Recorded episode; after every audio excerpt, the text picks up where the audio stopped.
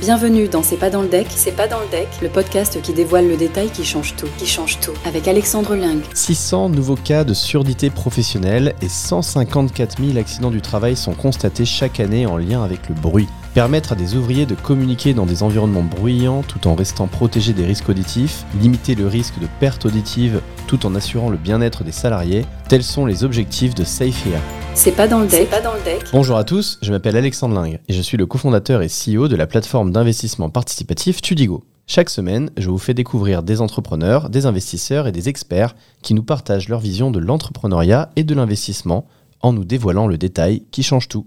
Aujourd'hui, j'ai le plaisir de recevoir Héléna, la CEO et cofondatrice de Safehear. Bonjour Héléna. Bonjour. Alors en quelques mots Héléna, est-ce que tu peux nous présenter le dispositif Louis et nous parler de votre technologie? Avec grand plaisir. Donc Louis, c'est un système de communication, un boîtier qui est capable de se connecter à toutes les protections auditives du marché et qui va permettre aux opérateurs qui travaillent dans les usines, dans les ateliers de production qui sont très bruyants, de communiquer à travers le bruit tout en restant protégés des risques auditifs. Donc ça permet de se déplacer, de communiquer sans retirer la protection, en toute sécurité et surtout de transmettre correctement l'information à distance. Et donc le prénom Louis, c'est un jeu de mots avec l'un des cinq sens Louis avec un E, ou c'est où il y a autre chose derrière? Exactement, c'est un jeu de mots et puis on avait aussi envie d'ajouter une petite touche sympa au marketing du produit parce que en fait les protections auditives ou les systèmes de communication dans le monde de l'industrie ont pas des noms très sympas, hein, c'est souvent des chiffres, des lettres et ça donne pas envie de porter les équipements. Donc on s'est dit qu'on allait faire de notre produit un véritable compagnon et donc pour un compagnon il faut un prénom. Donc voilà, on a décidé de l'appeler Louis et puis c'est aussi le prénom de mon grand-père, donc j'en suis plutôt fière. D'accord. Alors, nos auditeurs ont souvent l'opportunité d'investir dans des projets à la pointe de la technologie. Mais alors, ils ne savent pas tous ce que cela implique réellement pour les entrepreneurs qui les portent. Donc, je trouvais l'occasion trop belle pour ne pas creuser le sujet avec toi. Est-ce qu'on peut parler un petit peu de comment vous avez développé le produit ? Alors, comment on a développé le produit ? Eh bien, on est parti d'un constat qui, en fait, dans le monde de la musique, il y avait beaucoup de bruit, beaucoup de nuisances sonores, peu de personnes qui portent des protections auditives. On voulait faire un écouteur révolutionnaire qui permet aux spectateurs de concerts de se protéger des risques auditifs, mais aussi de pouvoir choisir ce qu'ils veulent entendre, que ce soit les cris, les instruments, le concert. On a voulu se lancer là-dedans. On s'est vite rendu compte qu'en fait, lancer un produit vers le grand public pour créer une entreprise, c'est un peu compliqué. Donc, un jour, quelqu'un nous a dit « mais allez voir un peu ce qui se passe dans l'industrie parce qu'il y a beaucoup de bruit ». Et donc là, on a pivoté en fait vers le marché industriel. Et quand on a fait pour la première fois une visite dans une usine, ce qui nous a heurté le plus, c'était le bruit. Et quand on a observé les salariés qui travaillaient, ils étaient obligés de porter des protections auditives et à chaque fois obligés de retirer la protection dès lors qu'ils avaient besoin de communiquer. Donc en fait, ils portent des gros casques anti-bruit, des boules caisses et à chaque fois, il y a ce retrait de la protection et en fait, c'est là qu'ils s'exposent à des surdités, des maladies professionnelles. Il y a même des accidents parce qu'ils se comprennent très mal. Et donc, c'est vraiment face à ce constat qu'on s'est dit qu'on allait lancer le développement de nouvelles technologies en audio, en radio. Et après, de ces technologies, on en a fait un produit. Tout ça en 3 ans de R&D. Donc voilà un petit peu comment est né le produit Louis. Antoine était cofondateur avec toi depuis le début. Comment vous êtes connus ? Oui, en fait, Antoine, c'est le cofondateur, le CTO. Et donc, on s'est rencontrés sur le campus de Grenoble quand on était étudiants, donc il y a 4 ans. C'est quoi vos profils à tous les deux, vos parcours ? Antoine, il est profil ingénieur en électronique. Et donc, moi, j'ai plutôt un profil business et management de l'innovation. Et justement, en fait, quand j'ai vu sur le campus une affiche qui disait « Concours d'entrepreneuriat, venez même si vous n'avez pas d'idée », je me suis empressée de me rendre à cette soirée de lancement de concours d'étudiants. Et là, j'ai rencontré Antoine qui, lui, avait cette idée d'améliorer les protections auditives parce qu'il a un ami qui a perdu de l'audition. Je trouvais ça plutôt original, quelqu'un qui avait envie d'apporter de l'innovation dans un domaine où on n'en voit pas beaucoup. Et donc, je me suis lancée. On était 5 étudiants au début. Et puis, voilà, ça a commencé par un concours, un projet fictif. Et puis, on gagnait tellement de concours étudiants qu'on s'est dit, mais on va lancer la boîte, en fait. On n'a rien à perdre. D'accord. Et donc, vous êtes toujours 5 aujourd'hui ? Alors en fait non, sur les mois qui ont suivi en fait le concours, progressivement les personnes sont parties du projet, on s'est retrouvés tous les deux. On s'est dit bon ben on va s'associer, on a l'air complémentaires. Alors comment est-ce qu'on se dit je suis complémentaire avec cette personne et puis je vais m'associer pour quelques années a priori? C'est une bonne question parce qu'en fait l'association comme ça lors d'une création d'entreprise, c'est un mariage professionnel. Mais nous on le savait pas vraiment au début. Je pense qu'il faut un peu de folie pour se lancer et en fait, on était complémentaires de par nos compétences, donc on sentait que on avait les bonnes compétences pour s'associer et avoir au minimum des bases pour construire le projet. Et après, on a appris à se connaître. On a appris à communiquer, on a appris à écouter, à échanger, à respecter l'autre. Donc, on apprend. En fait, on apprend tout le long. Et maintenant, on peut dire qu'on est complémentaires tant sur les compétences que sur la personnalité. On est un vrai binôme au quotidien pour déployer l'entreprise. Alors, au-delà des compétences donc techniques versus business, comment est-ce que vous répartissez aujourd'hui les responsabilités au vu de cette complémentarité des personnalités? En fait, on est resté deux peut-être un an et puis on s'est rapidement dit parce qu'on a constaté qu'il nous manquait des compétences. Nous on a beaucoup d'énergie, on est très persévérant, on fonce. Par contre, nous manquait des compétences techniques, notamment pour développer les premiers prototypes, les premières technos. Donc progressivement, on a recruté nos premiers stagiaires, notre premier CDI. On a construit une équipe. Aujourd'hui, on est 15 personnes. Des personnes responsables de la production, des personnes responsables de la R&D, des ingénieurs. On a notre responsable commercial qu'on a recruté il y a très peu. Une personne au marketing. Donc voilà, on a mis en fait un peu des experts à chaque domaine clé de l'entreprise pour nous aider à développer en fait l'entreprise. Et nous, on travaille avec eux au quotidien, mais je pense qu'on est plutôt des chefs d'orchestre et on coordonne toutes les activités au quotidien. Quand est-ce qu'est sorti le premier prototype?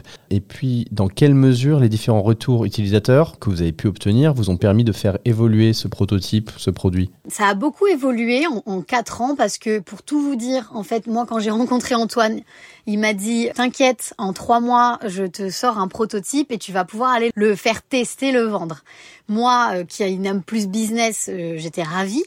Et puis, on s'est lancé. Et puis là, c'était le début des problèmes. On s'est rendu compte qu'en fait, faire un produit hardware qui embarque des technologies comme nous, d'audio, de radio, avec des contraintes de batterie, ça s'avérait plus compliqué que prévu. Et en fait, on a fait 2 ans et demi de recherche et développement pour sortir les premiers prototypes. Mais moi, j'ai toujours en fait dit à Antoine, écoute, il faut qu'on aille le plus tôt sur le marché. Donc, dès que tu as une carte électronique qui se relie à des écouteurs qui fonctionnent, tu me le donnes et on va sur le marché, on va dans les usines, on va tester. C'est ce qu'on a fait. On n'a pas eu peur d'aller voir les utilisateurs avec un produit moche mais fonctionnel. Et c'est grâce à cette démarche-là qu'on a pu obtenir des retours des utilisateurs rapidement et prendre en compte les retours pour continuer les développements. Et je me souviens quelque chose qui m'a marqué, c'est que au bout de 2 ans, on pensait avoir fini le prototype et on avait fait un dernier test. Donc c'était vraiment version finale du proto. Et quand on arrive, les utilisateurs me disent « Mais est-ce que vous avez pensé à ajouter un bouton mute sur le produit? Parce que moi, des fois, je chante ou je marmonne et j'ai pas envie que mes collègues m'entendent autour de moi. » Et là, on s'est dit « Ben non, on n'a pas prévu de mute parce qu'on savait pas que vous marmonnez pendant la journée. » Et en fait, quand on en a parlé aux autres entreprises et aux autres utilisateurs, ils nous ont dit « Bah oui, c'est normal que pendant 8 heures, nous, on a besoin aussi d'interagir. » De chanter, de marmonner. Voilà, exactement. C'est un confort de travail. Et donc, on s'est dit « Mais en fait, ça, c'est une fonctionnalité qu'on doit intégrer, c'est important. » Donc au dernier moment, on a intégré cette fonctionnalité, on a intégré des bips aussi pour notifier l'utilisateur qu'il est en mute. Et en fait, ça c'est vraiment la réalité du terrain de répondre aux besoins du marché et même des fonctionnalités qui sont inimaginables. Donc c'est super important d'aller faire des tests tout le temps.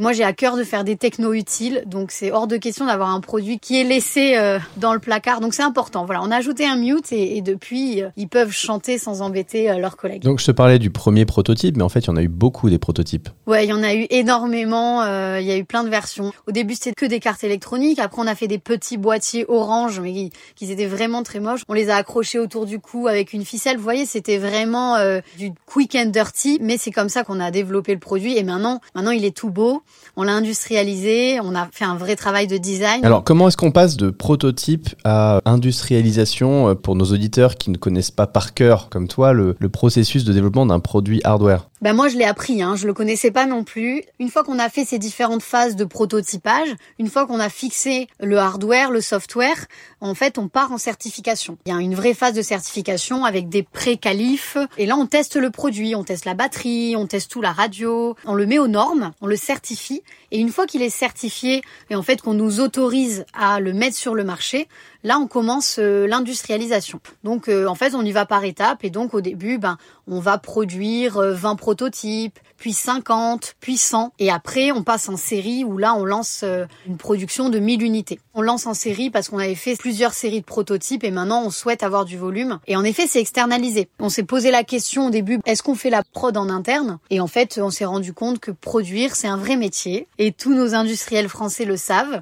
Donc on s'est dit, on va plutôt s'allier à un grand groupe industriel qui sait fabriquer, assembler de l'électronique, des boîtiers en plastique. Donc on s'est allié à des partenaires industriels qui, eux, vont industrialiser très très bien notre produit. Et au moins, on peut garantir une qualité aussi. Alors quand tu es jeune entreprise comme ça, comment tu vas convaincre le grand industriel de lancer tes premières productions? C'est une bonne question.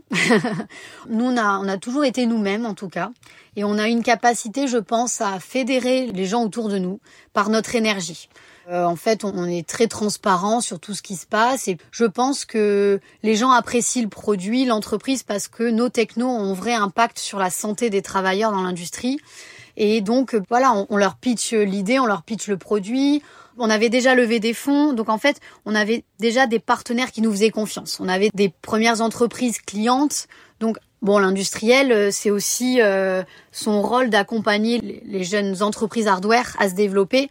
Et de plus en plus d'industriels lancent des programmes comme ça pour les startups industrielles, pour les aider, les accompagner. On a réussi, en fait, à travailler avec ces industriels-là et on continue, donc... c'est indispensable. Donc, au bout d'un moment, il faut trouver des compromis et des solutions. Donc, aujourd'hui, Safehear et Louis, c'est combien de personnes qui l'utilisent? Combien d'entreprises clientes? Aujourd'hui, en fait, on a à la fois des industriels qui utilisent le produit au quotidien.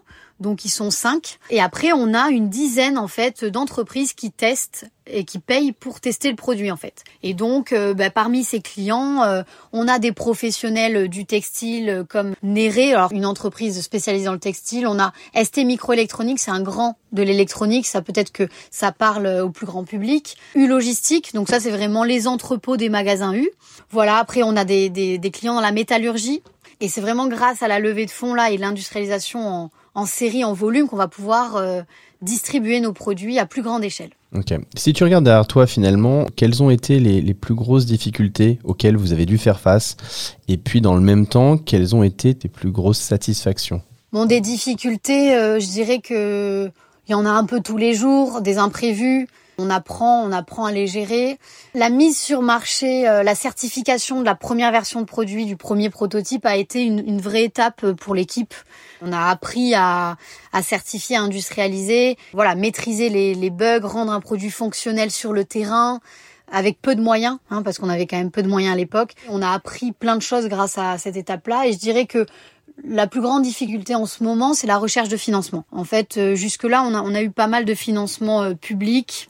On a réussi à lever des fonds, mais on se rend compte aujourd'hui avec le contexte économique que quand on est une entreprise qui crée des produits, donc hardware, et qui doit industrialiser, produire, on dépense plus d'argent qu'une start-up qui lance une plateforme web. Et là, on intéresse moins les fonds d'investissement classiques qui cherchent une rentabilité très très rapide et qui ont un peu plus peur d'investir. Mais il y a des solutions pour s'autofinancer, pour trouver d'autres formes d'investissement, notamment avec Tudigo. Donc voilà, et puis nous, on a hâte de vivre de notre chiffre d'affaires aussi et d'accélérer avec des levées de fonds dans un second temps. Mais là, on cherche la rentabilité pour se déployer comme une entreprise et non plus comme une start-up. Ouais, vous avez bien raison. Alors, en tant qu'entrepreneur, le parcours est toujours long et compliqué. Ça, on le voit sur toutes les entreprises qu'on a pu accompagner. T'as des hauts, t'as des bas, c'est un peu les montagnes russes. Pour certains, peut-être plus que d'autres. Je pense qu'effectivement, le secteur industriel, lorsqu'on est jeune, c'est pas simple. Lorsqu'on est une femme, peut-être encore moins, parce que c'est quand même un secteur où les femmes sont sous-représentées. Je crois que 70% des salariés, d'ailleurs, sont des hommes. Pour toi, je crois, si j'ai bien compris, ça doit pas être une fatalité. Et d'ailleurs, tu as créé en parallèle de Safehear le collectif Les Meufs de l'Industrie. Tu peux nous en dire quelques mots ? Oui, pour répondre au premier point, moi quand je me suis lancée, je me suis pas posé la question de est-ce que mon genre allait poser un problème. Ça m'est même pas venu à l'esprit. C'est vrai que depuis le début du projet, je suis quand même entourée d'hommes parce que du coup, Safehear, c'est une entreprise dans la tech et l'industrie. Et donc dans la tech, il y a quand même aussi beaucoup d'hommes ingénieurs. On a quand même très peu de femmes ingénieurs aussi. J'ai toujours été entourée d'hommes, ça s'est toujours bien passé, jamais eu de problème. Après, c'est vrai que j'ai moins de 30 ans et c'est vrai qu'on est souvent surpris de me voir arriver en rendez-vous. On se demande qui je suis ou ils sont surpris de voir une jeune femme qui a l'air très jeune et qui est CEO d'une jeune start-up tech. Mais je le prends pas mal parce que je me dis que il manque de modèles féminins, on n'en a pas ou très très peu. Donc forcément, les gens ils vont avoir une autre image en fait de l'entrepreneur qui se lance dans la tech et l'industrie. Et ça arrive aussi d'ailleurs en événement quand j'arrive que les gens ne s'intéressent pas à moi, ne me parlent pas, voire ne me disent pas bonjour. Et quand je pitch devant tout le monde, là, les gens s'intéressent à moi. Pour l'instant, j'en rigole encore. Ça, c'est une chose. Et donc pour le média, les meufs de l'industrie que j'ai fondé parallèlement, c'est que en gros, je suis revenue un jour d'un rendez-vous client dans une usine. Et j'ai dit à mes collègues, mais c'est fou, je vois jamais de femmes. En fait, tous mes interlocuteurs, pour vendre le produit dans l'usine et visiter, c'est souvent des hommes. Ils sont très gentils, tout se passe très très bien, mais même ils me présentent des hommes dans l'usine, je vois pas de femmes. Ou en tout cas, elles sont souvent cachées derrière leur machine ou aux fonctions support. Et donc, j'ai dit à mes collègues, ça serait hyper cool de faire des vidéos où on interviewe les peu de femmes de l'industrie, les 30% de femmes dans l'industrie, et qu'on leur demande de raconter leur métier, des anecdotes, tout ça avec des codes de communication qu'on peut voir sur Instagram ou TikTok. Et donc, on a lancé cette page au début sur LinkedIn. Et en fait, en un an, on a rassemblé une communauté de 6000 industriels sur LinkedIn. Ça a fait un buzz énorme. On essaie vraiment de donner une image de l'industrie un peu plus sexy et sympa. Et là, la deuxième mission de ce média, les meufs de l'industrie, c'est d'essayer de déconstruire les clichés que les jeunes ont sur l'industrie. Ma première visite en usine, c'était à l'âge de 23 ans. Je trouve ça dommage. Avant ça, pour moi, l'industrie, c'était juste sale, dangereux et le gros bâtiment qu'on voit quand on part en vacances sur l'autoroute avec nos parents, quoi. Mais j'avais pas une bonne image de l'industrie. Et pourtant, on réindustrialise en Europe, en France, on agrandit nos usines. Je pense qu'on a besoin des jeunes, on va créer de l'emploi, donc faut attirer ces jeunes-là. Et là, le problème, c'est que les industriels, ils ont une façon de communiquer qui touche pas les jeunes. Il faut un petit peu changer les codes de communication et s'adapter à la jeune génération. Et c'est ce qu'on essaie de faire. Et ça marche plutôt bien parce qu'on crée des vrais liens avec le gouvernement, mais aussi des grands industriels. Et ça nous permet aussi de présenter notre produit. Donc, d'une pierre deux coups, on a de l'impact sur les femmes, l'industrie, mais aussi on peut présenter notre produit, Louis. Merci beaucoup, Héléna. Pour terminer, c'est quoi la vision de Safehear pour toi et Antoine ? La vision de Safehear, en fait, c'est vraiment de rester une entreprise technologique et de développer des technologies en audio, en radio, qui sont innovantes et qui seront vraiment toujours au service de l'individu, au service de sa santé. On a à cœur de faire des technologies qui ont un impact, qui sont utiles au quotidien. Donc, à travers des produits comme Louis, ou bien intégrés dans des produits de notre quotidien. On sait très bien que les nuisances sonores sont partout dans le quotidien et pas que dans l'industrie. Donc, on a vraiment pour vocation et ambition de se déployer sur d'autres marchés, que ce soit le BTP, notre quotidien dans la rue. Enfin, voilà, il y a du bruit de partout. Et avoir aussi des valeurs importantes dans le développement de notre entreprise. Donc, on est jeune et on a envie de bousculer les codes du management traditionnel des grandes entreprises et créer des conditions de travail et innover aussi. Et ça, c'est très, très important pour mon associé et moi. En dehors des informations fournies dans le deck, quelles sont les autres raisons d'investir dans Safehear ? Je dirais que investir chez Safehear, c'est aussi investir dans une équipe de personnes très persévérantes, très tenaces et bourrées d'énergie qui ont cette rage en fait de changer les choses, qui n'ont pas peur. Et nous, on est aussi très à l'écoute en fait de notre écosystème, de nos actionnaires, de nos mentors. Donc voilà, investir chez Safehear, c'est investir dans l'humain, dans une équipe de personnes qui travaillent au quotidien et qui ont vraiment envie de faire bouger les choses dans l'industrie, dans les nouvelles technologies. Pour pas redire ce qu'il y a dans le deck, je dirais que Safehear, c'est aussi une aventure de personnes, de jeunes qui se lancent dans un marché où il y a tout à faire. Merci beaucoup, Héléna. En tout cas, on te souhaite beaucoup de succès avec Antoine et toute ton équipe. Merci beaucoup. Avant de se quitter, je vous rappelle que vous pouvez retrouver l'intégralité de ce projet et de tous ceux que portent les invités de ce podcast sur notre plateforme tudigo.co. Tudigo vous a présenté C'est pas dans le deck, le podcast qui dévoile le détail qui change tout.